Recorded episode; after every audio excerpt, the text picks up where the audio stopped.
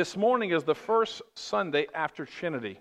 And of course, the Trinity is a belief that's certainly taught in Scripture, but the word Trinity does not appear in Scripture. But the, the concept that God is one, uh, and yet there are three persons. I mean, what a mystery that it is uh, to speak of. And so, to use one of the ancient formularies, the Father is not the Son, and the Father is not the Spirit, but the Father is God. The Son, Jesus, is not the Father, he's not the Spirit, but Jesus is God, and God is one. The Spirit is not the Father and is not the Son, but the Spirit is God, and God is one. So, you know, Augustine said if anyone says they understand the Trinity, they're liars or crazy. All right? And in the Eastern Church, uh, Larry and I were talking between services. There is the, the negative school, the via negativa, the negative way.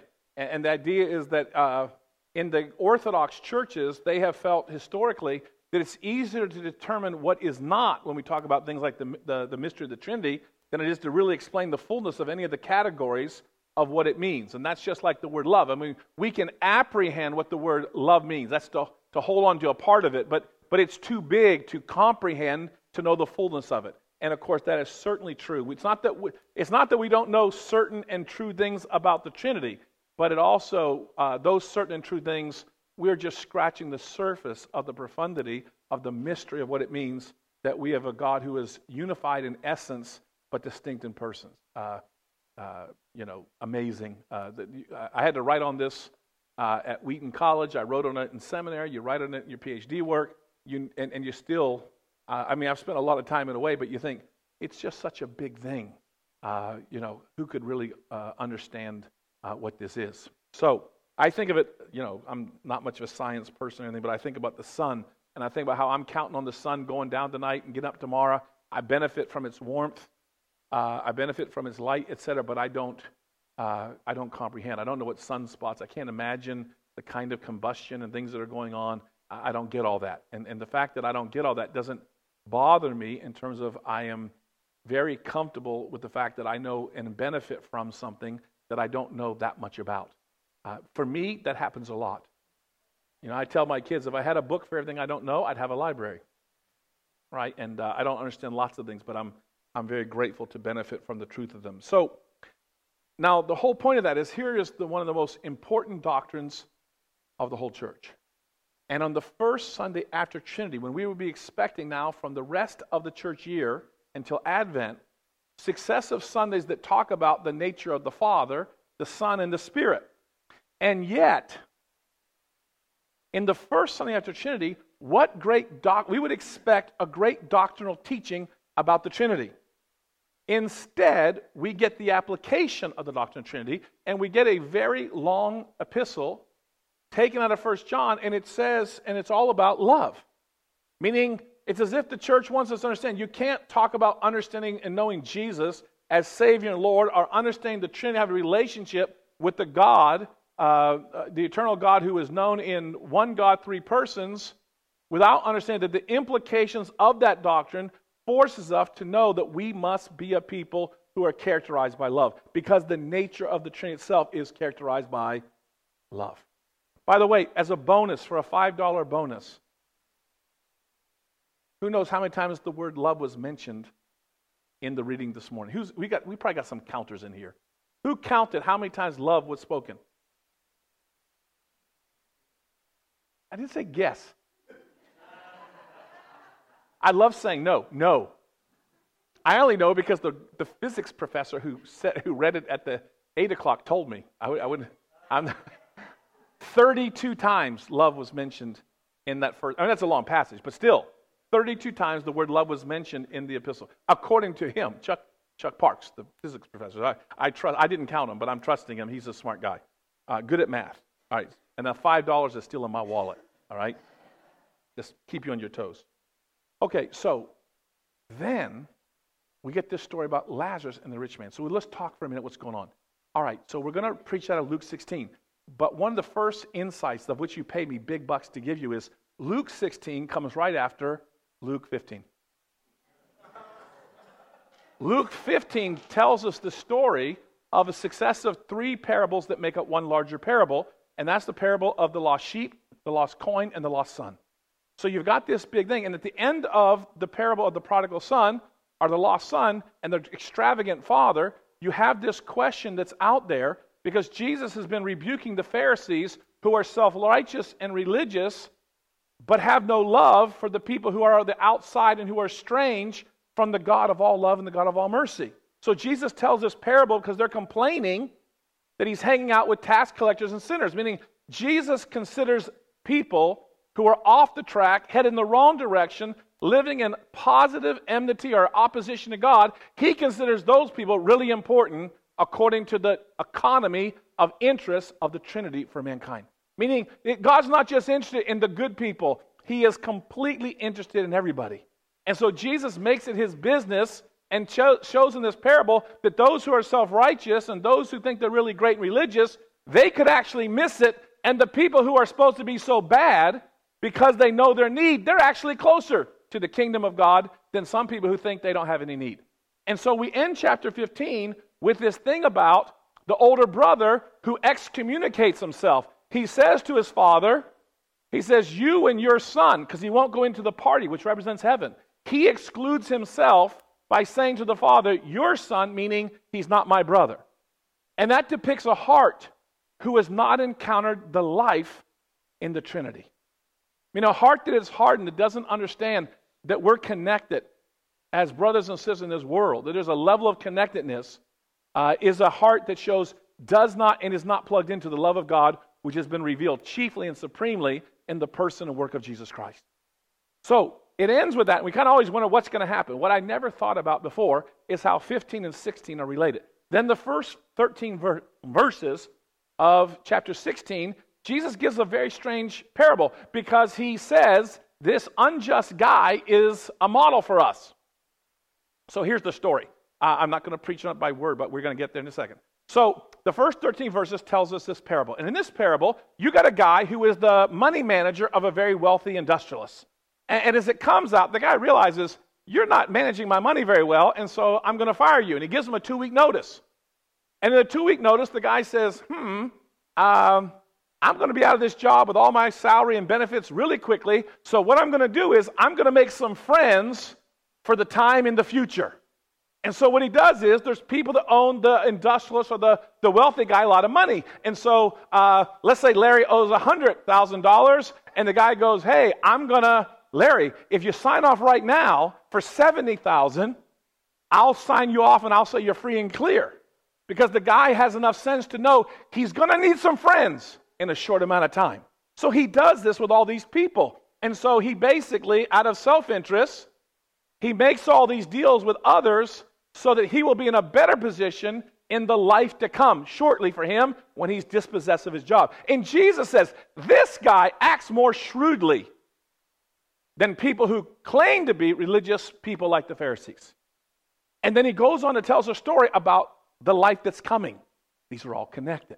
Now, the Pharisees in verse 14 made fun of Jesus because he's teaching about money, and Jesus is connecting his love for the lost people with the issue of money. And what he builds into is to say that what keeps the older brother and what's going to keep people out of the kingdom who are religious is, is that they're lovers of money.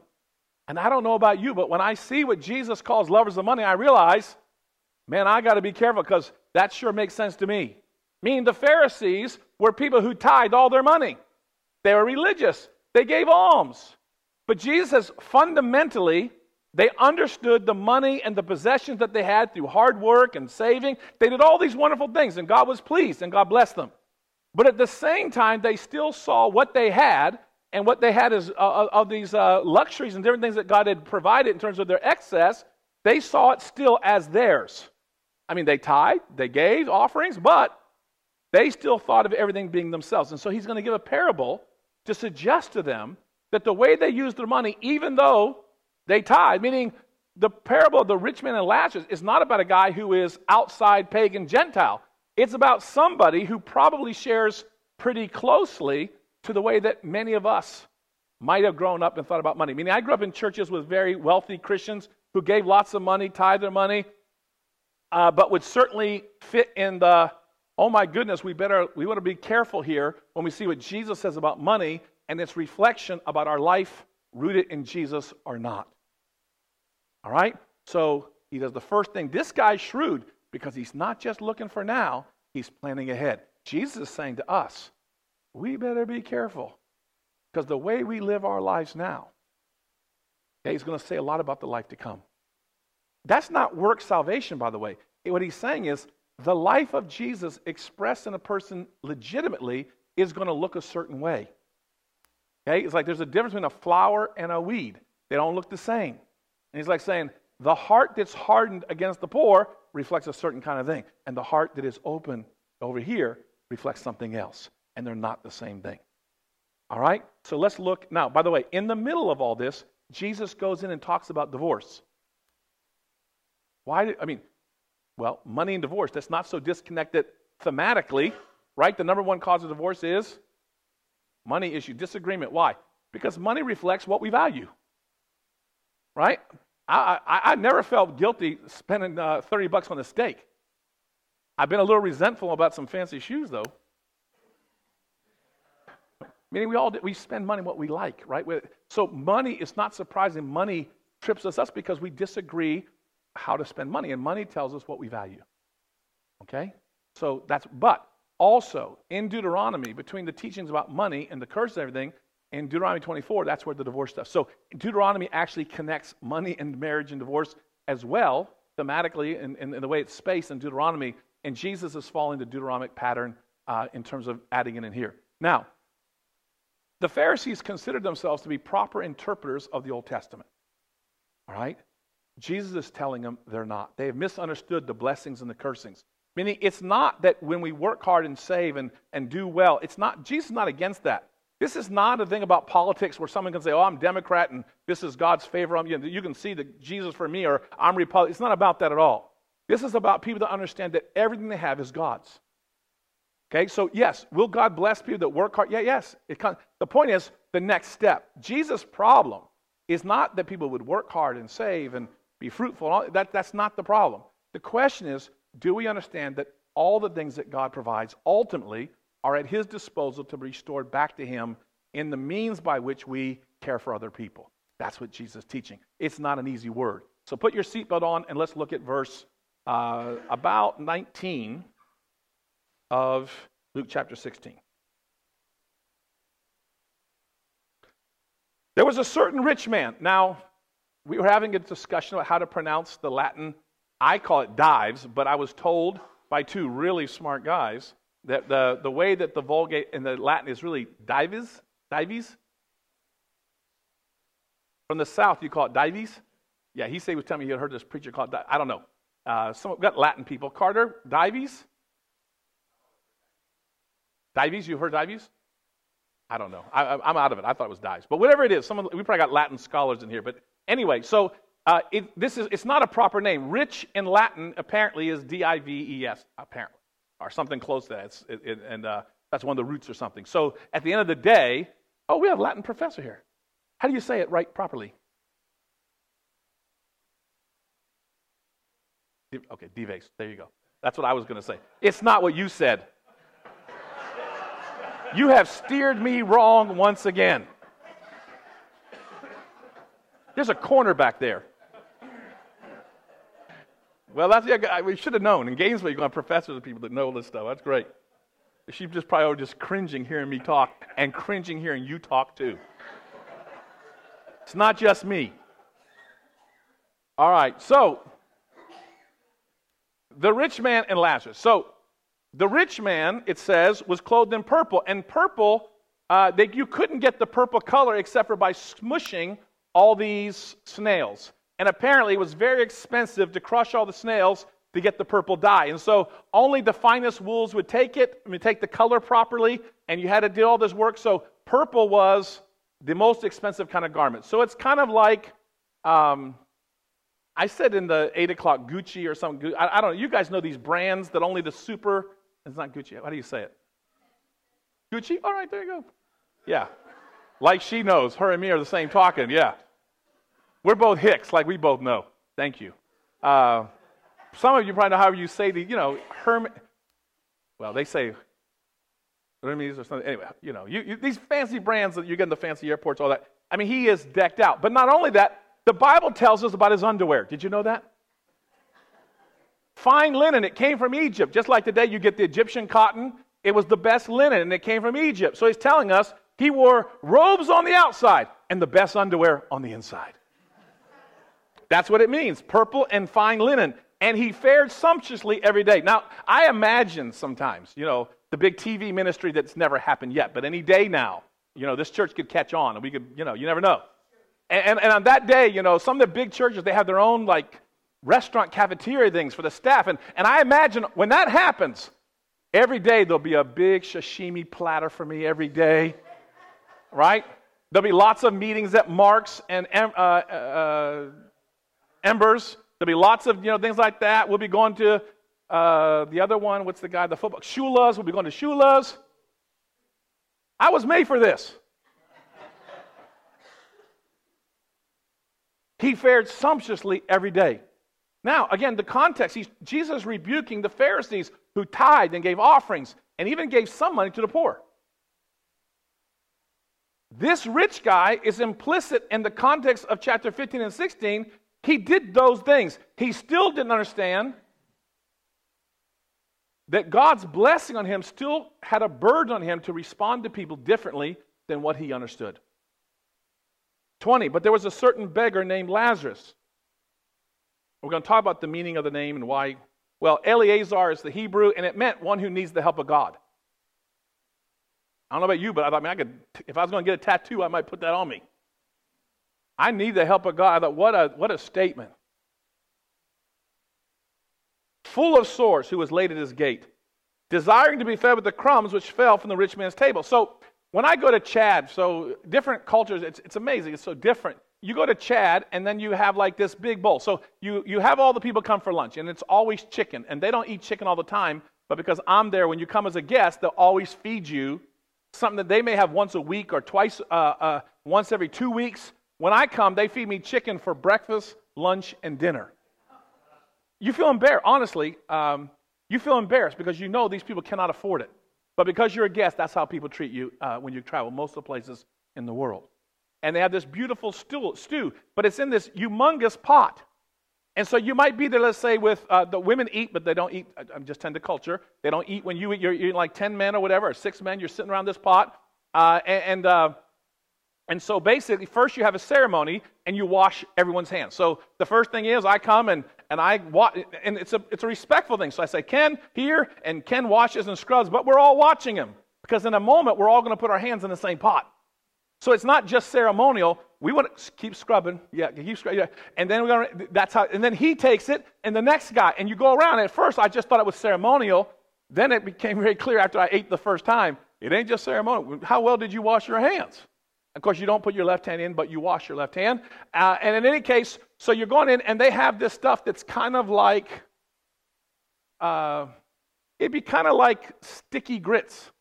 If you imagine grits that's kind of, um, almost like cream of wheat looking. I, uh, what's the name of it? Someone probably knows the name of this stuff. What's the name of it? Polenta? Yeah. So they have the polenta stuff, and you're there, and it's white, and you kind of make a little ball, and you, no, it's not polenta, whatever it is, it's something very similar, uh, and you put it in there. It's white though, but you put it in, and you kind of grab up some chicken and some sauce with your hand, and you eat it, and we're all eating this stuff together. Pretty amazing.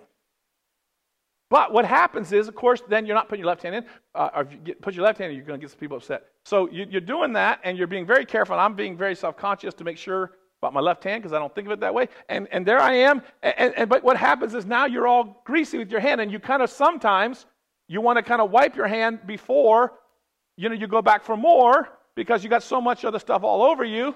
And uh, so what you do is you have bread there, and you take the bread and you wipe your hands with the bread, and the bread absorbs the grease and you use the bread, a piece of bread, to wipe your hands, and then you either eat it, like I would be wont to do, or other people, like this rich man, he would throw it down. So it says the crumbs from his table. It means this guy was so wealthy, he was eating so many food, that the amount of food that he just threw away, the crumbs, the pieces of bread, the scraps, he just used to wipe his, was enough to feed this guy. The guy would have been okay just with the scraps of bread he threw but his heart was hard. He saw him every day, he knew his name. Listen, one of the great problems we have is we are exposed to so many people in need, and we simply cannot help everybody. And we just have what they call compassion fatigue. The problem is we then shut our heart down to everybody. Here's the one of the points of this for you, because I'm going to end a different way. One of the points for you is listen, you can't help everybody, but you know the name of some people who need your help. And God is not asking you to do the part you can't do. The part for you to do is pray, Lord, who are the ones we can help? All right? Who are the ones we can't? You find the people in your life that you can help. All right? Can't help everybody. I don't even open the letter. I get so many letters. This is what happens when you have a daughter who wants to be a missionary and all that. You know, oh, every, every, I mean, there's so much need around the world. But I just, I just feel bad all the time. I can't because I can't help. There's tremendous. I can't help. But what happens is, then we shut our hearts down and we stop living and we start dying. And people who have the love of the Trinity in them have to stay engaged, and we have to be open and alert to the people in this world who need our helps, and we know their name. There was a certain beggar named Lazarus, full of sores, who was laid at his gate, desiring to be fed with crumbs which fell from the rich man's table. Moreover, he was so bad that the dogs couldn't even help himself. He couldn't beat the dogs off. He was so weak. The dogs came and licked his sores. 22. So it was that the beggar died, and nobody cared. Nobody came, nobody cared, couldn't afford a funeral, and like in many, many places of the world, he's buried in a common grave. No big service, no flowers, no words over him. But heaven had a different perspective on the guy. Not because there's no moral, uh, salvific character because we're poor or not. But in the parable, Jesus is teaching us that often on earth, how people see it on earth is not the way the angels and God sees it from heaven's perspective. Meaning that there are good and holy people who are really struggling and having a really bad time in this world. And God cares about the, the ones who aren't good and holy too. He cares about the prodigals as well.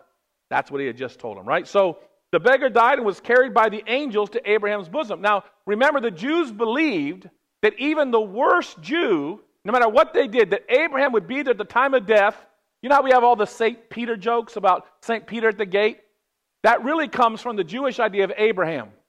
Because the Jews believed that every Jew, that Abraham would be there, and even the ones that should go to hell, he would grab them and protect them and go them the right direction. All right? And that even when righteous Gentiles came, he'd keep he'd knock them and they wouldn't make it. All right? That was the popular notion of how Abraham was was, was going to be there for them.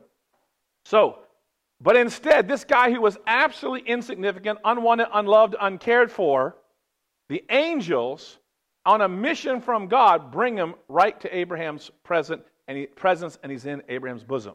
Now, remember in the Old Testament, we have a large word called Sheol, which is the word equivalent to Hades here in Greek, which is English, this thing about uh, hell that's coming up. We're looking at Abraham's bosom. But in Sheol, or the place of death, there are two compartments.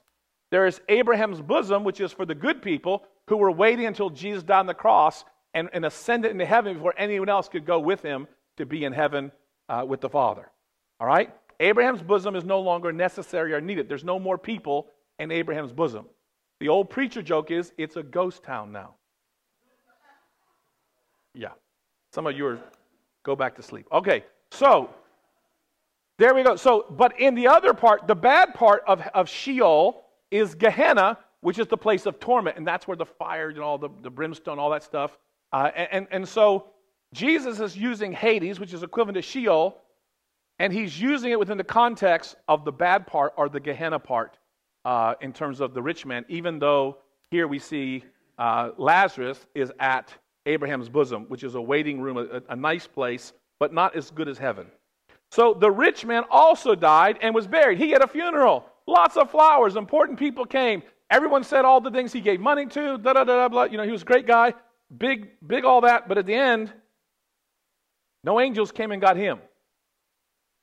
And being in torments in Hades, he lifted up his eyes and he saw Abraham afar off and Lazarus in his bosom, in Abraham's bosom.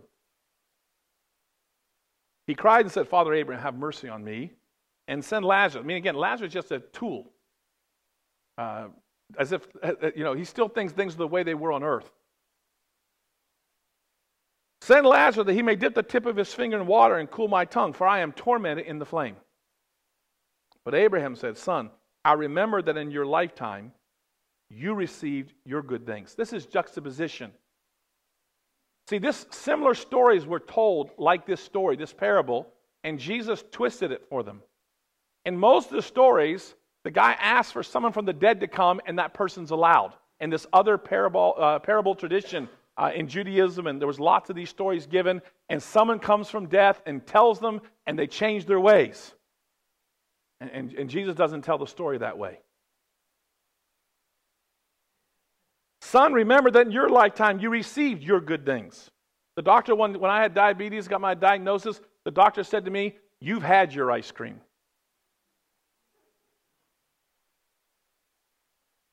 And likewise, Lazarus, evil things. That's what he received.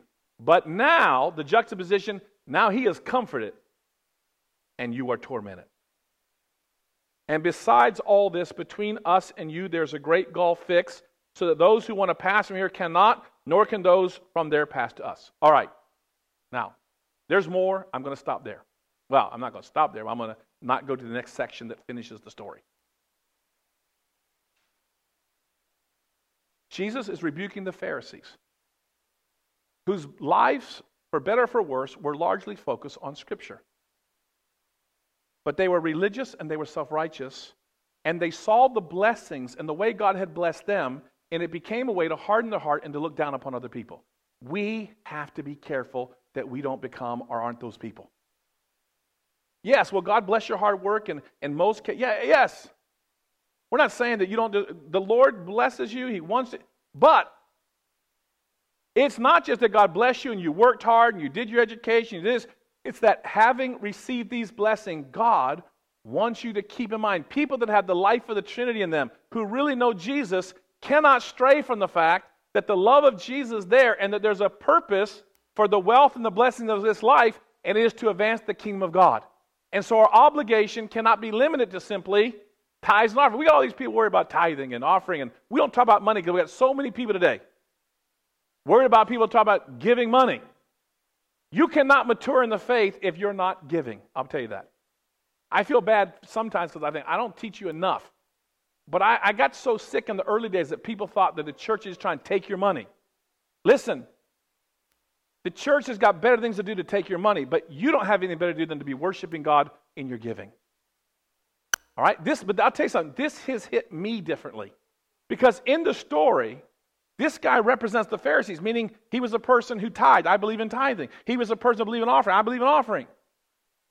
And yet, it was the rest of that that he saw and used in a very self focused, consumptuous way when there were people around that need it. And Jesus says the life of God wasn't in them.